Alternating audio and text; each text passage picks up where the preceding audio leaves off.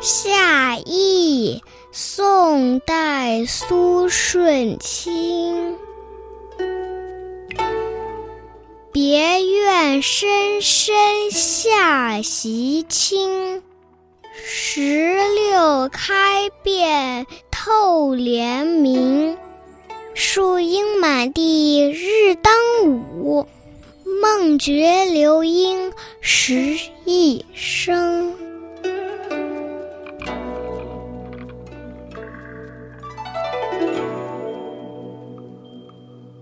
庆历四年后，苏舜钦被革除官职，成为一介草民。于是他在苏州修建了沧浪亭，从此不再为官。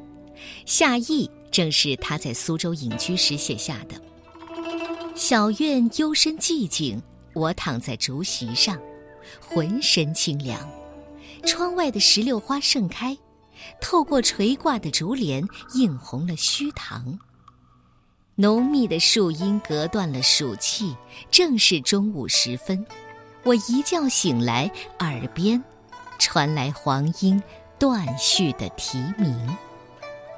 苏舜钦修的沧浪亭本来是一个官员的旧址，后来被苏舜钦用四万贯钱买了下来。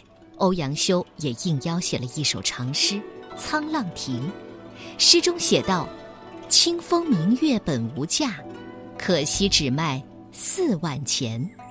清代学者梁章钜也写了一句对联，叫“清风明月本无价，近水远山皆有情”。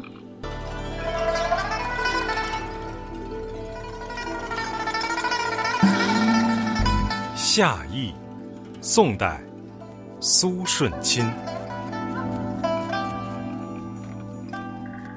别院深深下席清，石榴开遍透帘明。树阴满地日当午，梦觉流莺时一声。